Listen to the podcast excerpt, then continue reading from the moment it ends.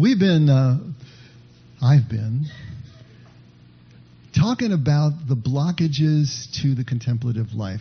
You know, for those of you who are maybe not aware, the effect stands on two pillars, and the first pillar is understanding Jesus from a first century Hebrew point of view, which is absolutely critical especially looking through the lens of the language that he spoke, an Eastern language to an Eastern people in an Eastern um, society and environment, uh, but also through the cultural lens and through the the uh, you know the the just the Jewish Hebrew worldview. To understand it from that place changes the message and makes it practical, makes it an everyday way of living life rather than a theological expression in the abstract. But the second is if we're really going to make that happen in our lives, because Jesus' first followers called themselves followers of the way. Not followers of Jesus, but followers of the way because they understood that engagement in this way of living life was everything in terms of living and emulating the way Jesus lived and loved. And so contemplative practice is the other pillar on which we rest. And of course, that part's up to each one of you individually. What we can do here corporately is to talk about it. We can uh, emulate what we can do in in a community setting, in terms of understanding that the the silence and the solitude and the mindfulness is part of this. But what you do in your private practice is going to make the difference in terms of how much you really understand and experience and become convinced of Jesus' message. And that's what we're all about the personal conviction, the personal experience of this life with the Father that Jesus called kingdom right here and right now. So, we've been talking, I've been talking about what are the blockages to actually engaging that kind of life, and we've been doing that for, for weeks now.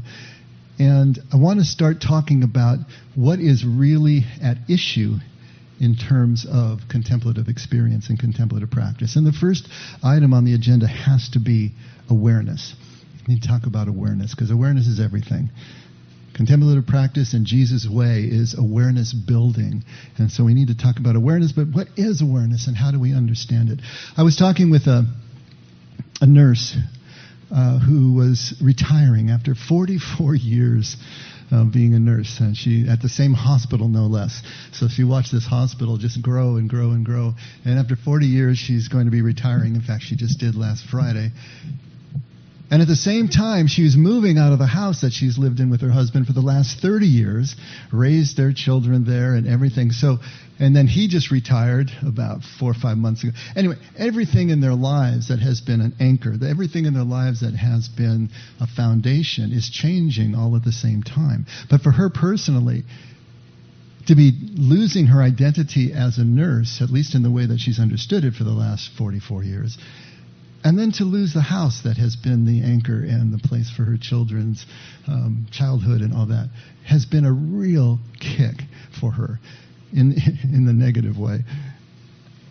In the sense that she's losing so much of her identity, losing who she thought she was, losing that, that, that built up sense of self after all these decades. And so we were talking about the importance of her as she moves into this new area where she's moving uh, to be closer to her children and grandchildren.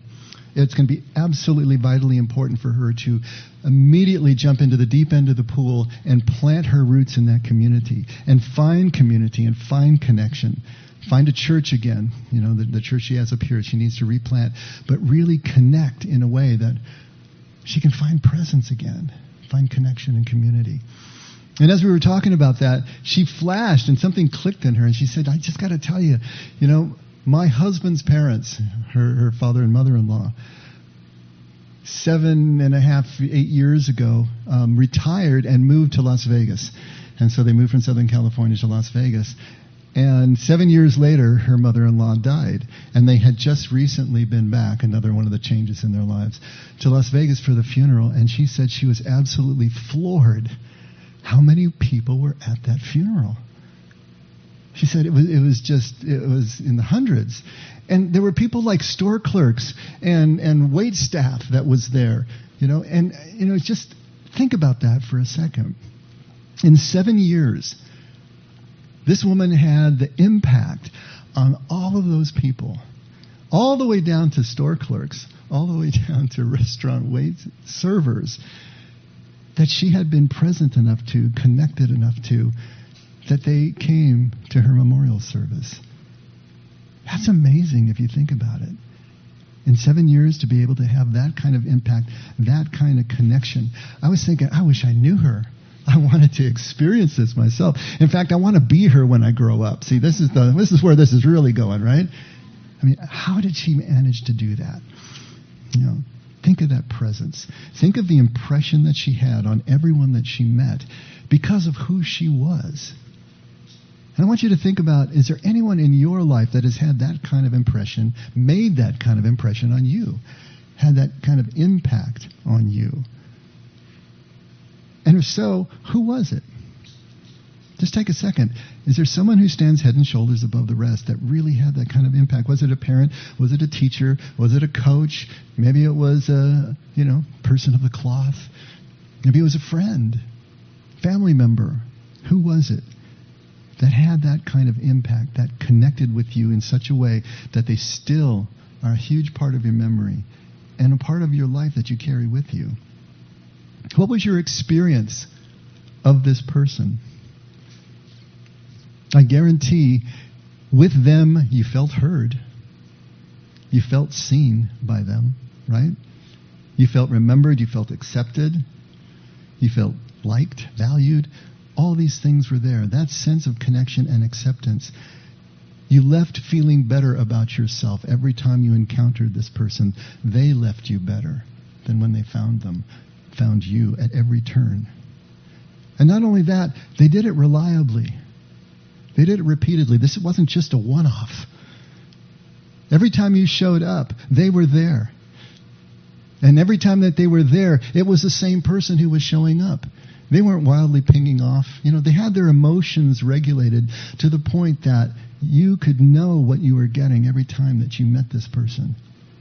And they were always where they were supposed to be and you could count on them being where you connected with them. And not only that, they could probably flex around your dysregulation, around your unreliability in such a way that they could always be present to you wherever you were. And they could sense and they had the ability to deliver what you needed at that moment, whether it was tough, in the case of a coach or a teacher, or whether it was soft in the case of a friend. But they could navigate that. They could code switch in that way to deliver what was needed because they were present enough to see what was needed at the time. I wanted to tell you about a, a couple of the people in my life and see if this sort of brings this point home to you. I went to Catholic school for 12 years, and in high school we were taught by brothers, Irish Christian brothers. Eventually, I was so struck by them that I entered the community. I joined the order at the end of high school. It didn't last long, but uh, but at least I, I was so impressed with them. One of the reasons was is because they didn't have families. They didn't have wives or children. We knew that they were there for us. They lived on campus. We knew where they were going to be. We had their address. And Brother Kowaleski, who we all called Brother Ski, was one of those. He was only 12 years older than me. I didn't know that at the time. So he was just a kid, too. He was tw- 29 to my 17, 18. And yet he was one of those that I could trust in that way, who was reliable that way. I could go late at night and throw rocks at his window, and he'd come down and talk to me in the, the little foyer room, the little ante room that they had there. And I remember one night doing that, throwing rocks, and he came down and we sat in the lobby, and I was so depressed. You know, I remember just sitting there on that chair, looking down at my feet, and I can still see my feet. I was barefoot. I mean, who does that anymore? you know, I was always barefoot at that time. I was always at the beach. I was here. I was always barefoot, and I'm looking down at my feet, and he's telling me, "You better smile, or I'm going to kick your butt." But that's you know that's the way he could relate to me. He gave me what I needed. And of course, I wouldn't smile, and so he started to kick my. And then, of course, I started laughing, and the moment was uh, was over. It's like he knew what to do and when to do it. He could he could just feel the situation, and I f- felt secure. I knew that I wouldn't get in trouble if I threw his threw rocks at his window at two o'clock in the morning. That he was there and he would come down. And when I did join the order and I went to the House of Formation outside of Chicago, the uh, the novice master there, brother brother Dalton. And I'll never forget him either. And uh, he was someone who just had this sense of calm, the sense of peace about him. Even though I, at now at 18 plus, was just pinging all over the place and just a, you know just a hot mess, and I didn't even realize what a hot mess I was. But he was able to just keep the lid on things. He was all about the rules. He was all about setting rules in the house because he was trying to teach us, and of course I didn't get this, trying to teach us kids how to live with men of all ages from all walks of life in one residence. How do you do that? You got to have rules, you know? It has to be a curfew. One of the things was a curfew. We had to be in bed by such and such. We never did that we were always in each other's rooms and talking and laughing. And I remember one night we were doing that, and I looked down the hallway because it was a really a long hall, and there was a firewall in the middle of the hallway with a special door. And on the other side of that firewall, I could see his silhouette. He was standing just on the other side of that door in the dark, aware of all of us, but choosing not to die on that particular hill that particular night. He knew when to push, he knew when to pull back. And of course, the next day he instituted the no napping rule in the afternoons, right? So that was his response to see if he could fatigue us out of the process. But I pushed him. I continued to push his authority because that's who I was at that time. You know, the first the first day I was there, I showed up at chapel in the morning, bleary eyed because I overslept, in a baseball jersey, um, jeans with patches and macrame all over them and bare feet again. And of course, he met me in the aisleway and marched me out and had me change. I, I just can't believe I did that now. But that's who I was. And he looked at it, understood. And of course, I was the only one from the West Coast. The rest were all Midwesterners. They thought I was just as nuts as he probably did. But then he instituted the rule that we all had to wear shoes and socks in the house at all times. And so I was always pushing him on that, trying to get away with my bare feet, and he'd catch me and he made me go back. And then I started wearing shoes without the socks, thinking my jeans would hide that, right? Because, oh, I'm being really. Sn-. But then he got to where he was looking under the table at uh, in the dining room, and he caught me without socks, sent me out. So the last time I did this, I came back in wearing my socks over my shoes because he didn't he didn't tell me what order it had to be. It just socks and shoes, right? So this is the, the the kind of kid that I was at the time, and he was trying to deal with this while keeping you know nine other postulants first years in place. And I remember where it finally ended was that I remember I was laying on my bed uh, in the afternoon, and there was a bunch of guys in my room, and we were all talking and laughing, and I saw the lights go on and off outside my door in the hallway, and I made this really loud, crude, you know, who is screwing around with the lights kind of thing. And the next thing I know, he's at the door. He was a wrestling coach, by the way. One leap into the room, both knees on my chest, flips me over into half Nelson and is screaming in my ear. I don't remember what he said, but he obviously had enough. All I remember is this voice, this hot breath and voice in my ear, and looking around at all these horrified faces of all these other guys in my room. And I don't remember anything else about that incident, but he pulled me into his office after that and said, Look, I can't let you win. Because if you win, I lose all these other guys. And I got it. I understood then. And I stopped being such a jerk.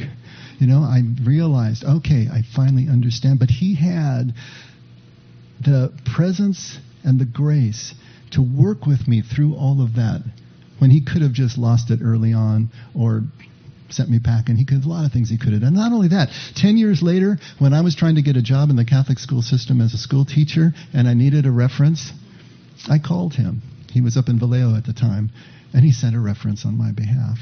You know, this is the kind of connection.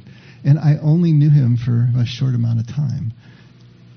And then in my 30s, when I was living up at Serra Retreat, there was Emery Tang, and you've all heard about him, the Franciscan up there. You know, but when I came in loaded for bear, trying to debate a point that he had made in the last convocation, when he just put that hand in my face and just stopped me cold, wouldn't even hear what I had to say, and just said, All I can tell you is what I'm convinced of. You, go become convinced of what you're convinced of. And I thought that was a slap in the face. I thought that was a cop out, an evasion. And now I realize it's exactly what I needed to hear. And here, 40 years, 30 years later, I'm telling you the story again because he still is there in my heart, in my mind. He still is over my shoulder. These three men were such an influence on me. They helped me in ways that they probably never knew. And they're all gone now. They're all dead. You know, Brother Dalton died 20 years ago. Brother Ski died 10 years ago. And uh, Emery Tang, about the same, about 10, 12 years ago. It's kind of weird to look them up and find out they're gone, you know, after not seeing them for all this time. Now, I don't know if your experience of the people that you brought to mind when I asked you were anything like mine. But I would wager that they all had this ability to see what you needed at the moment. They cared enough and they had the ability to deliver it in some way, and they weren't afraid to deliver it. They weren't afraid if you were going to be angry at them or if you screamed and ranted and, and told them that you hated them. They were willing to risk that to give what was needed because they were present enough and they are emotionally regulated enough to be able to do that for you. And for so many others that we'll never know. Now, they weren't perfect, of course. They had their issues and problems and everything else. But they were perfect enough. They were perfect enough in those moments. And all of this is based on awareness. It's all about awareness. Are you, are they aware enough in the moment to be able to do what they did? to be able to be present, to see what's going on, not to bring in some pre cooked, one size fits all code, but to see what is going on and be able to deliver that at that moment, even if it breaks the rules, even if it breaks the code of the law. It's all about awareness. Think about it. Because without awareness, nothing else that we want in life follows. Know, we say that in the program. You know, it's all about sobriety. Sobriety is the most important thing because without sobriety, nothing else follows. But why is sobriety so darn important? Because without sobriety, you don't have awareness. And if you don't have awareness, nothing else follows. You can't have presence if you're not first aware. And so this is why it's all about awareness. Jesus' way that he's talking about, the contemplative practice that we use to follow Jesus' way, is all about awareness building setting the foundation for presence. Because presence is what can connect us. Now, why is this true? Why is it all about awareness? Why is awareness so key? Because we've talked about this, that the, the spiritual journey, spiritual formation, is really more about subtraction than it is about addition. As we're doing our spiritual practice, our, our, rituals, it's not that we're trying to find something out there outside of ourselves that we can grab and acquire and bring in that will complete us. It's the exact opposite of that. What it is, is subtracting, it's stripping away, it's letting fall all the illusions that we have built up that block us from seeing that everything we need is already here. That God has never withheld anything from us and never will. Everything that we ever need as human beings has been here and been in place since the beginning of time. But we won't see it as long as we're looking through the filter of our illusions, our worldview, that mental construct that we have built of ourselves. Yeah, I'm a nurse for 44 years. That's who I am. What happens when you retire? And that is stripped away. Can we now start to see who we are without that construct, without that experience, even? And so this subtraction is going to be experienced as suffering. We talked about Richard Rohr saying there's two paths to transformation great love and great suffering. Why is it those two? Because both of those and only those have the power enough to strip away our illusions. When you fall in love, the illusions fall away. You're just connected to the other person, whatever it is. You're not yourself anymore. Your definition of yourself now includes the beloved. But as soon as you fall in love, you're setting yourself up for suffering. What are you going to do when you lose what you love? But the suffering also has the ability to strip away our illusions and bring us back to love again. That's the way this works. It is through that process of suffering and, and finally loving that we develop the awareness that allows us then to be present. To have that sense, to lose that sense of a separate self and see that underneath everything is connected. So, both Jesus' way and this contemplative practice that we're talking about, will create in us if we're willing to stick with it, if we're willing to stay in the hot seat. What Karl Jaspers, a theologian and philosopher, called limit situations.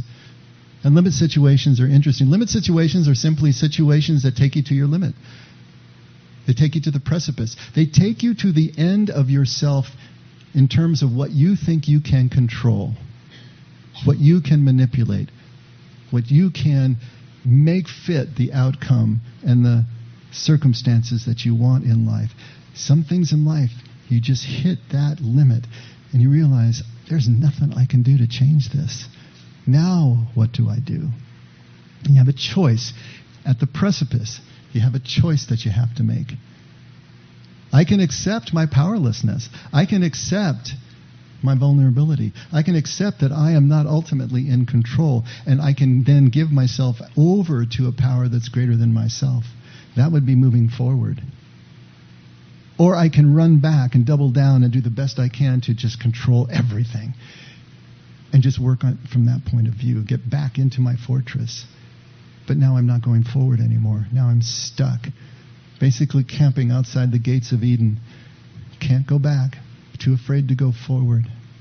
But a limit situation that it will be set in place by Jesus' teaching. He is always putting us in those paradoxical positions where we realize we can't go forward with everything that we know, everything we've used. What is the choice that I'm going to make at this point? When we get to that limit, when we get to that precipice, when we get to the end of ourselves, are we going to make that choice? Admit our vulnerability, admit all of these, or are we going to run back again? But if we run back again, we are continuing to live the illusion of separateness, that we are separate from, in competition with, not connected, not in love. Are we going to risk the suffering of the loss of everything that we thought we controlled in order to move forward? And we've been talking about the effect, the experience of the effect that these people, these aware people, have had on us in our lives. But what do you think was the experience of those people, those aware people, as they were living that awareness? in our lives? Were they aware of their awareness? I suppose is one way to look at it, right? Now, maybe they were in a theoretical sense. You know, if, they, if you ask them, just like I'm trying to tell you, I'm aware that awareness is absolutely key. And I'm aware that I've been building awareness in my life. I can tell you that much in the abstract. But in the moment, in real time, at the moment of exchange between you and such a person, are they aware of what they're doing? In other words, this mother in law we were talking about, you know, was she aware when she walked into the grocery store? I better be really nice to this cashier so she'll show up at my funeral. You know, was she thinking that, you know? And even if she wasn't thinking of it in some self aggrandizing way, was she aware, oh, you know, I need to remember to be nice to this person? Well, you know, we all have days like that where we got to do that, right? But was that really her experience? See, someone like that who within seven years in a city the size of Vegas was able to bring in this many people is someone who was just living it, was lost in that sense of connection with another person, even if it was just a casual encounter at a grocery store. That's who she was. She wasn't thinking about this stuff. She wasn't trying to make it happen. And she certainly wasn't thinking about an outcome beyond just the exchange that she had at the moment. She was lost in that presence. She had become awareness, become presence. 30 some years ago, I was reading a, uh, a daily devotional by Oswald Chambers. I don't know if you've heard of Oswald Chambers. He was uh, born in the late 1800s, but uh, early 20th century Scottish. Bob and Anne, oh yeah, yeah, com- compatriot.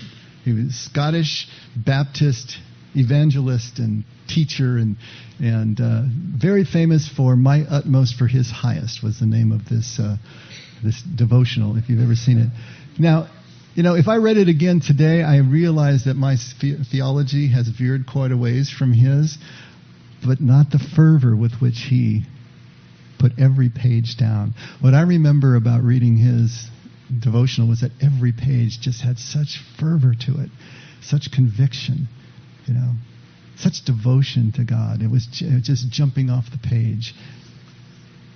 He wrote a little piece on it called Christ Awareness. And I want to read this to you, and it's in your inserts if you want to follow along, if that, if that helps a bit, because I want to try to make this point to you about the nature of awareness and the way that we experience it, and the way that it is experienced when it really has been assimilated into our lives, okay? So he says, whenever anything begins to disintegrate your connection, your life with Jesus Christ, Turn to Him at once, asking Him to reestablish your rest. Now, in the parentheses, what I'm doing is I want to try to bring some of these terms he's using back into the vocabulary that we're using so we can make a one to one kind of connection, all right? So, whenever anything begins to disintegrate your life with Jesus Christ, I want to say your connection with Jesus Christ here. Just so we're sure about what we're talking about. We've said over and over the reason we're here is about connection. That's why we live and breathe as human beings. That's how we're wired neurobiologically. It's all about connection, right? So, whenever anything begins to disintegrate your connection with Jesus Christ, turn to Him at once, asking Him to reestablish your rest. And by rest, I would say it's presence because presence is always experienced as rest. When you're fully present to the moment, it's not that you're thinking about some other moment that would be better than this one, or how you need to import something or get rid of something to make this moment better. To be fully present to the moment feels like rest asking Him to reestablish your rest, your presence. Never allow anything to remain in your life that is causing the unrest, which we would ex- experience as anxiety.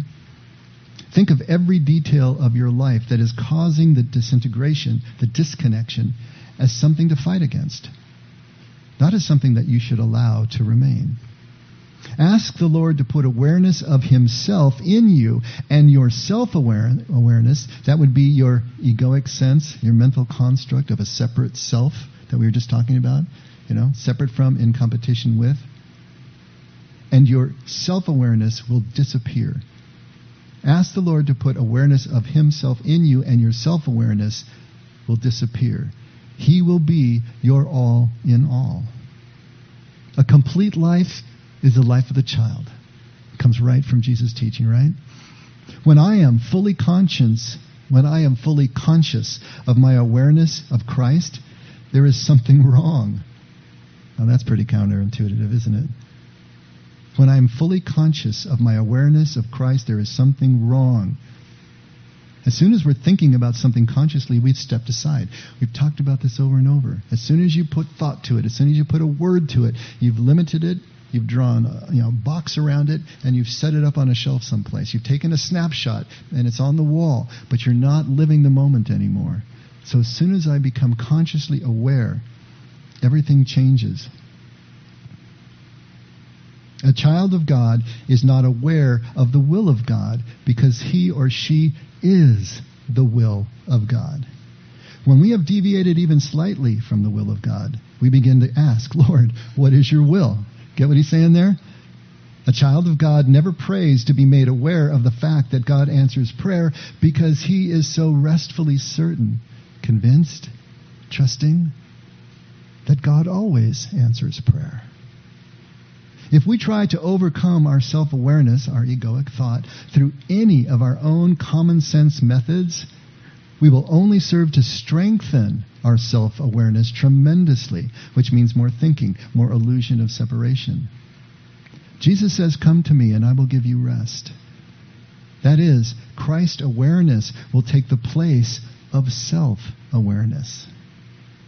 Wherever Jesus comes, he establishes rest trust, right? Conviction. The rest of the completion of activity in our lives that is never aware of itself. You see where he's going with this? What's he really saying? He's saying that we may think that awareness means thinking consciously about our awareness. Right? But the thing is, as soon as we begin thinking about our awareness, it only is self awareness by definition. Why? Because thinking limits us to our minds. All thinking happens inside your mind, right? So if you're thinking, you're in your mind, which means you're disconnected from everyone and everything else. But we can be aware, here's the beauty, we can be aware of something, anything, without thinking about it, without forming words in our head about it. Building our awareness, breaking down and stripping away the mental illusions that we were talking about is the prerequisite to presence. Can't have presence until we strip away that which we think keeps us from everyone else. But being truly present means no longer thinking about being truly present. Or we're not present anymore, right? We need, in other words, to become presence. As Chambers put it, we need to become the will of God, not thinking about it anymore. Now, some people can do this naturally without any kind of formal practice. They're very intuitive that way. They make those leaps. You know, maybe this mother-in-law that we talked about, did she really have any kind of practice that got her to the point before she got to Las Vegas that she could establish this presence with that community? I don't know. I'm thinking probably not. I'm thinking that's just naturally who she was. Or through the combination of suffering and, and events that she went through, she became this person with maybe a lot of a lot of formal training. Or maybe it's a combination of the two, who knows? But some of us are going to arrive at this much more quickly and easily than others. And some of us are really going to have to work with it. I had to really work with it. And it was a slog, let me tell you. Now, some ancient Christians, in trying to establish this kind of presence, awareness without thinking, would literally say short prayers, Kyrie eleison. You know, maybe you've heard these kind of short Jesus prayers. You know, Jesus have mercy on me, a sinner. They would say them hundreds of times a day until they said the prayer was now saying them. They started out saying the prayer, but once they said it enough, the prayer was saying them, which means there were no words anymore. They didn't need to say any words anymore. The saying of the prayer built up the awareness of God's presence to such a point that they were just living it. And they didn't have to practice it anymore. In other words, they became the prayer. A few years ago, I ran across a, uh, a book that was written by the, uh, the monks of New Skete. And New Skete is a, um, a monastery, an Orthodox, Eastern Orthodox monastery in upstate New York. And uh, you may know of them because they're famous for breeding German Shepherds. I don't know if you. They're also famous for certain pastries, and that's how they keep the thing going. And if you're wondering why Skete, what the heck is Skete? Skete was the name of, a, of an ancient uh, Christian, one of the first monastic communities in uh, Egypt back in the third and fourth century. So these are the monks of New Skete, and they put out a book called "In uh, in the Spirit of Happiness." And in, in the first part of the book, they had a fictional seeker, someone who came to their monastery to represent everyone and all of them who came to the monastery seeking something different. And they have this person in uh, a, uh, conversation that just runs through chapter after chapter um, with different monks and with the uh, the lead abba or abbot of the monastery. And this one, I want to read you this exchange and see if this kind of ties down what we're talking about here in terms of awareness without thinking, about prayer without ceasing, about presence throughout seamlessly our, our waking days. The seeker says, When we last talked, we were talking about St. Paul's injunction to pray without ceasing. But to be honest, I'm stymied. How's one supposed to do that? When I try to pray always, I'm doing the very thing you say we shouldn't do, which is attempting to repeat verbal prayers over and over again. Then when I don't say prayers, I feel like I'm not praying at all. What can I do about this? And the father replies, There's a paradox, all right, but it's really not the impossibility that you're suggesting. What we're really looking for is to live in a state of prayer. Being in a state of prayer involves living in such a manner that regardless of what we might be doing, we're always praying. What do you mean by that? How do I get to that? asks the seeker. Well, for starters, wouldn't it seem to require that we strive to become conscious of being in God's presence? Because prayer is, above all, a relationship. And this has nothing to do with feelings. It's a question of awareness. something that's present regardless of what we're feeling. Yeah, but I still don't see how that translates into actual practice. I mean, my problem is that when I'm busy living, I seem to forget God's presence. Then when I try to change that, it seems to take me in the direction of saying prayers all the time, like repeating the Jesus prayer. You have to remember that the state of being I'm talking about has nothing directly to do with an act. For example, simply uttering a series of prayers doesn't constitute a state of prayerfulness. Your mind could be a million miles away. Prayerfulness is a condition we bring about in ourselves that is the correct climate for any individual act of prayer. And in fact, for everything else we do. Now, this can seem subtle, but it's not just word games. It means recognizing that we're not always thinking about everything that we're conscious of. All right? Take yourself right now. You know you have two feet, but you weren't actually thinking about them before I mentioned them. In a similar way, we can become increasingly conscious of being in God's presence in spite of the fact that we're not always thinking thoughts about Him. But that still doesn't answer how we're supposed to bring the presence of God to mind when we're not thinking about it.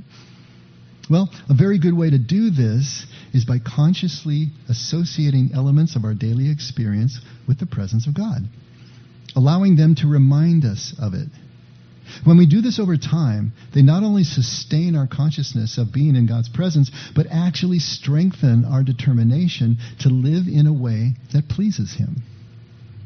For example, this is one of the intentions behind the customs of making the sign of the cross before a meal or before some other activity.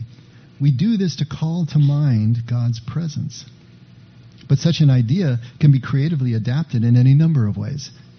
Let's say a person works in an office where phone calls come in rapidly, one after another. What if this person were to associate each ring of the phone with being conscious of being in God's presence? Now, initially, this will obviously require deliberate work on her part, but as she perseveres in doing it, the practice will become more and more a habit. Eventually, every time the phone rings, or any bell for that matter, she'll be reminded of being in God's presence. What are you thinking right now? Are you thinking with me? Every time a bell rings, an angel gets his wings. Come on. In the context of a busy office where phones ring frequently, being and remaining in God's presence will gradually become the habitual state that the person lives in and which spurs her to always give her best, and which in no way interferes with her work. Now, I don't know if you're also thinking along with me, Brother Lawrence, right? Come on, Brother Lawrence in the kitchen didn't want to be there, wanted to be in the chapel doing monk things, but he realized just turning the cake in the pan with all the grease and all the noise and the smoke and everybody yelling brought to mind God's presence more and more and more as he served the brothers in his house he was able to take that. He said, I just pick up a straw off the ground, and it's a sacred act. Because again, all of these things, he said, he, we think we have to invent all these complicated and formal ways of coming at God. It's not so. Just do what you normally do all day long, but do it for the sake of God. Same idea here. Can we associate what we do in such a way that it's bringing God's presence? And if we do that over and over again, it just becomes baked into the cake. It just becomes who we are. In a way, the process can be likened to repeatedly placing a drop of red ink into a pail of clear water. At first, the red color won't be perceptible, but over time, should the process continue, the steady addition of drops will change the color of the clear water to red. In fact, the point will come in which there won't be a perceptible distinction between the water in the pail and the ink in its container the way in which we mindfully and deliberately form the habit of being conscious of being in the presence of God, the way it gradually begins to color our whole life, is a process very much like that. And so, if in the course of consciously building this habit of being in the presence of God, then no matter what we might be doing or thinking about, it becomes an act of prayer simply because we're performing these acts in a prayerful state. So take heart. As human beings, we can't think much more than one thought at a time. But if we train ourselves, we can think about whatever we have to think about without it interfering in any way with our dedication to God because of the prayerful climate of our interior reality, our consciousness. Okay, this is a huge distinction that we're making here from Oswald Chambers to the new monks at Skete or the monks at New Skete to Jesus to Paul, all talking about the same thing. This distinction that we make about awareness, that it doesn't have to include conscious thought. In fact, when the awareness has really overtaken us, it doesn't include it at all. There is no conscious thought. You know, think about it. We do this all day long. Think about it. If you're having a conversation with something and your phone is on vibrate in your pocket and all of a sudden it starts vibrating, now you have the choice that you can pull it out and take a look at it. But if you're really having this conversation, you're aware that the phone is ringing, but it doesn't form words in your mind, and you're just involved in the conversation. You never break eye contact. You never lose a word of what they're saying in that conversation, even though you're aware that the phone is ringing. You're aware, but you're not thinking about it. What are you doing when you're driving? And are you thinking about every single turn that you make? Are you thinking, okay, here's where I turn on the blinker. Here's where I turn, uh, make sure it's 10 and 2. Come on. Are you really thinking all that stuff? Now, you had to when you were learning to drive, but are you really doing that now? See, it's not until someone cuts you off that the words start forming, right? That's when it happens. But most of the time, think about how much we do without even thinking about it. How many of you type at a keyboard? Isn't it, if you stop and think about how amazing that is, that all your fingers are doing this, that you know where the keys are, you don't think about it. They just know where to go. You know? You can, I don't know about you, but you can look at a word and say, oh, I can type that with one hand. You just know it. You feel it in your hand. You don't have to think about it. How did I just do this? I don't think about it. I just did it. We're uh, doing things that we're aware of all the time without thinking about them. But see, we had to practice that before we could do it. Had to practice driving, had to practice typing, had to practice speaking before you could speak without having to translate it into the words. Learn a second language and see how you have to think about it for a while until you can finally think in the target language and then you don't have to think about it anymore. This is what we're talking about here. Being able to do things without having to think about them. And it's the same with the awareness of God that we're talking about here most of us are going to need some sort of practice, ritual, and structure that we're disciplined to. Like he's talking about with the red ink, right? Until the prayer is now saying us. We're going to have to need to do something consciously and practice it until it is so in our muscle memory, it's so a part of us that we don't have to think about it anymore. But what I'm telling you is that we don't really enter pure presence until we get to that point where we're not thinking about it anymore. Because as long as we're thinking, we have objectified it. We put it in a frame under glass on the wall. We're not thinking about it. We're not present to it anymore. And this is what the practice of contemplation actually is it is the structure, it's the ritual of building this awareness. Try this for the rest of the day. Try monitoring your thoughts. Just watch where your thoughts go. Okay?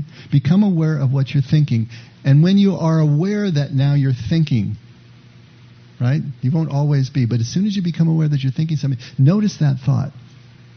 Is it something that you're actually doing, or is it off in past or future or somewhere in abstract land? You know? And start to take hold of it. Every time you become aware you're thinking, where is that thought? And then take a look at the quality of the thought. Is it positive or is it negative? I tell you what, overwhelmingly, it's going to be negative because that's what we continue to process. The things undone, the things that are wrong, the things that are triggering us. Those are the things that we're going to be fixated on. Now, if I asked you, to put a percentage on how much you spent time you spend not thinking about the thing you're actually doing during the day. If you're on an average, it's going to be around half the time. 49% one study showed people are not on average thinking about what they're actually doing. They call that mind wandering. But if you're in a state of anxiety, if you're having a state of depression, if you're asking me for counseling, then that number goes up to 80 or 90%. I've had people say 99.9% of the time I'm not thinking about what I'm actually doing.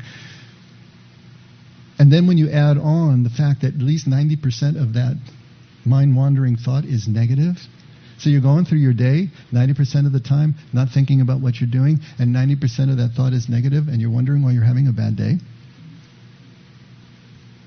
The key to happiness is also awareness. It is presence. But we have to cultivate this. So to start just monitoring your thoughts and just see where they're going during the day and seeing the quality of them and what it is that keeps coming back over and over again. You need to prove to yourself that you need to practice awareness, and that would be one way of doing it. Is the in, inside of your head like the inside of a pinball machine or a popcorn maker? Is that where it's constantly going? Or are you able, for periods of time, to really focus, to really be there? In truth, we don't really do awareness directly. It kind of sneaks up on us. Awareness is a quality of life, it's a state of being. It's the effect of, the consequence of, you know, the ramification of being engaged in a process of contemplation, in a process of awareness building, stepping away from the constant thoughts in our head. If we just keep showing up to the process, right? then awareness will build in us as a consequence, as an effect of that cause. And that's the beauty of it. We don't have to try to force awareness. We can't do it anyway. We just show up over and over. Keep putting the drop of red ink in the pail. And eventually we will be more aware. We will have built our awareness. Jesus said that his way is all about love. And we have identified, I should say, we have defined love as identification with the beloved, complete connection with another or with everything around us. But we can't be connected until we're present. And we can't be present until we're aware of the truth of things, the reality, which is what? That we're really all one with each other and with God that the separation is the illusion that our minds perpetrate on us. And we can't be aware of this truth until we've stripped away the illusions that our mind has perpetrated. That small self, that egoic mind, until that's stripped away, none of those dominoes can fall all the way to presence and all the way to the experience of the unity of God's love. We have a lot of work to do to get ourselves to the point that we can do that reliably, repeatedly. So, this is where we start the stripping away process, the stepping away process that is contemplative practice that we will will be talking about in the next few Sundays. Now, life is going to help us out, right? The pandemic helped us out collectively, stripped away a lot of things that we thought was part of us.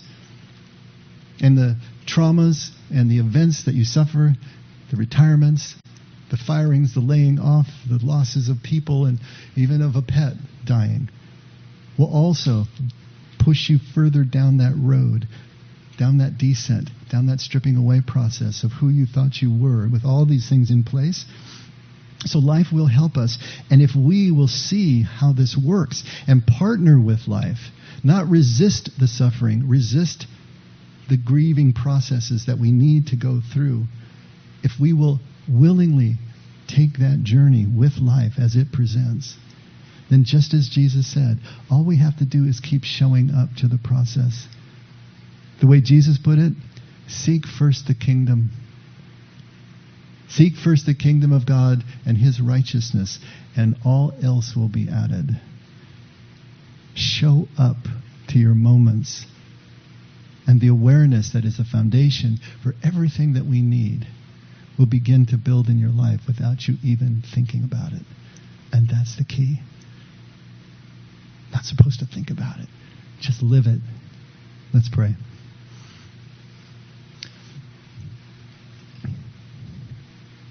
Father, these are words, lots of words a Sunday morning full of words, whether sung or spoken. But they signify something. They signify a different way of looking at life. They signify a different way of living life. And they can signify the need for us to engage, to put forth the energy and the disturbance that it will take for us to move in new directions. So help us to take these words and turn them into the repeated action that we need to find a deeper connection with you. Help us find the energy someplace, especially at the beginning, or the curiosity, or just the challenge that will get us beginning the process of engaging your way, your way back to yourself, so that we can stop thinking about every moment of our lives and really live them in the way that you intended. We want to be your kingdom, Lord. Help us to do just that. And thank you for being with us every step of the way, giving us everything that we need, withholding nothing, and loving us as you do. And never let us forget we can only love because you loved us first. And we pray this all in Jesus' name. Amen. Let's all stand.